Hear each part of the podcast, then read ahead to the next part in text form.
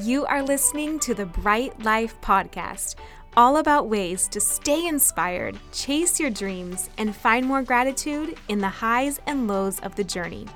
I'm your host, Jessica Johnson.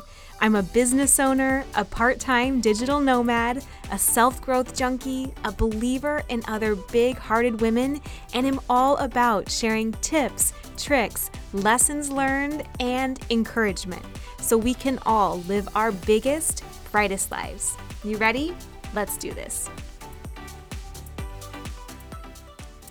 Hey girlfriend, welcome to today's episode. I hope this episode adds a ton of value to you. Thank you for being here. I think that today's episode is a conversation that we need to have more often culturally. I feel that there is so much in our culture about once you make a decision, whether it's a major, whether it's a place to live, whether it's a certain business or just who you are in general, that that's the way that you will always be, that that's the way that you'll always dress, always think, thing you'll always believe in. And what I want to normalize and offer some encouragement around is that it's okay to pivot. And not only okay, but honestly, if you are someone who's growing, who's reading, who's learning new things, who's traveling other places or talking to other people, that you actually should be wanting to pivot and should be wanting to evolve throughout your life. And so almost just giving some freedom and permission around that and sharing a little bit of even ways that I've pivoted. And it's been the best thing for me, even when it's been the scariest. So that's kind of what today's about. And if you're in your life and you're feeling like you are restless or you want to grow, just knowing that like that is a normal human thing and you're doing something right versus doing something wrong. So ways that I have pivoted off the top of my head, and I'm sure I could make a list of ten or fifteen, and any of my friends and family who know me will like probably laugh and listen to this.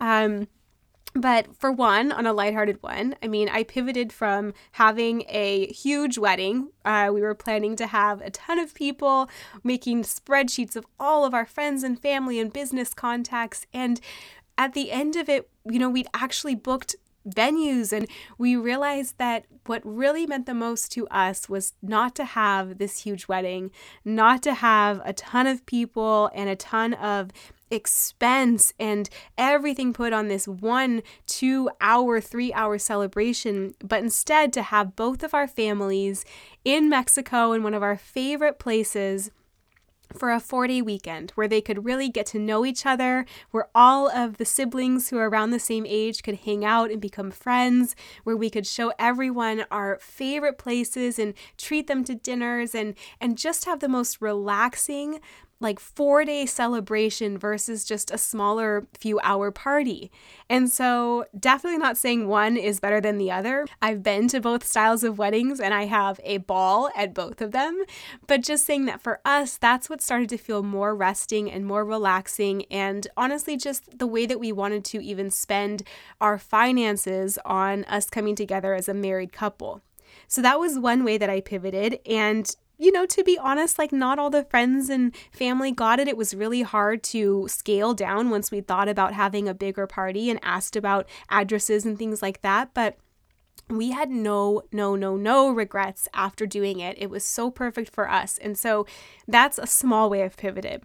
I've also pivoted in terms of moving. So if you listened to this for a while, you know that I grew up around the Seattle area. I went to college near Los Angeles. I went back to Seattle, I went to New York, I went back to Seattle, right now I'm in Austin. I will most likely pivot very soon to a new location after this. And so that can be another thing too, where you might feel like you've always lived in a certain place or a certain apartment or a certain house or whatever. And so just the permission that like pivoting there works, and you might be like me and you might go out into the world and then you might come back home. And at first I felt a little bit odd about that. Like if I truly loved these cities so much, like New York, which you all know I'm obsessed with as a city I lived in, you know, for the, for the season that it was. Why would you come back? And there were many reasons that I came back. I came back for family. I came back for my career. I just felt like I wanted to set up roots near my family. And if I was gone too long, then I might not. There were many, many reasons. And I think just normalizing that, that you can go out and have a big adventure, and good for you, because as you can see, I'm still talking about that time in my life that was a small time out of all my thirty-four years. And so that time was everything to me. I had so many adventures. I had the most fun. And so for you, that's could be your experience too, where if you are on the fence about making a big move or a big decision and you're so afraid that it'll be the right or wrong decision, maybe like relinquish that control over it and maybe let it be the right decision for right now. And you, once you can see more, once you take one step forward and one step forward after that, you're going to have more information. And as Maya Angelou says, when you know better, you do better. And so you cannot see the whole picture right now. You cannot see who you will become in one year or two years or what your life will look like or what your will be on your heart or where you want to be. So whether it's moving to a new place or whether it's just starting something and feeling like you don't know if this will be the forever right decision, only have the information you have now. I would definitely trust your in- instincts, trust your gut and your intuition. I have found that that has never led me astray, whereas my brain and my logic, if my heart is saying something different and I default to my brain because it seems like it's better, I have had to undo some things there. But I think if you truly know in your heart what feels right, follow that intuition. Like, trust that instinct and know that it is not the worst thing in the world to change your mind in the future. It's only the outside telling you that. It, you and your heart can handle any change of decision. You will know when it's time to do something else, and that will feel right to you. So move forward with that reassurance. One of the other biggest, biggest ways that I pivoted, and one that probably gave me, you know, the most agony and heartache, was even pivoting my business. So as many of you know, I started out in health coaching, and I have since pivoted to copywriting, sometimes for many health brands and sometimes for all different kinds of industries, tech and beyond. And for me, I just felt like, oh, I had such a hard time deciding that, because I'd been so public with my first business and I really enjoyed the industry that I was working in, but but there was so much too that just wasn't exactly right for my energy or the way I wanted to contribute. You know, for me, being on the phone all day, every day really started to feel very intense and emotionally intense. And so I just thought, you know, there has to be another way. Let me take the, the parts of this that I love. Let me take the creativity. Let me pull in the getting to work on projects I'm passionate about. Let me take in the parts that I love about getting in the zone and working when my energy's highest and having the freedom to work from anywhere and to build something that I love myself and to mentor people, maybe not about like what they eat, but about writing or having that team aspect in other ways. And I just started to think through all these pieces of what I loved and found that copywriting and content marketing was a big part of that. And I had only been able to see, when I was in corporate America, the only thing that I saw was I can do something in wellness if I'm a coach.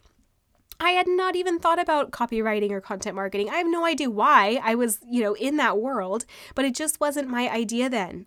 And so I really think that that was probably for a reason that I can't even maybe see now, or one day will become even clearer. But that was all the information and all the insight I had then. And you know what it did? It got me out of corporate America, and it got me doing things I was passionate about. It got me learning business and practicing business on my first business, so that when I launched my second one, when I pivoted, everything happened much faster. You know, I was profitable much faster. I built a team much faster. I built a website within probably days. Like, all the things that had taken me so long that first time were so much quicker once I pivoted, and everything fell into place, all the little puzzle pieces, so much faster. And so sometimes that's the case too, where I think you're doing something the first time, and it's not, it's never a waste. Like, you, you don't have a waste, because you're learning, and the next time you apply that stuff, you're going to do it one hundred percent faster than you did the first time. Every single thing that you're using is adding up for good for wherever you're meant to end up next. And remember, that might not even be where you end up forever, right?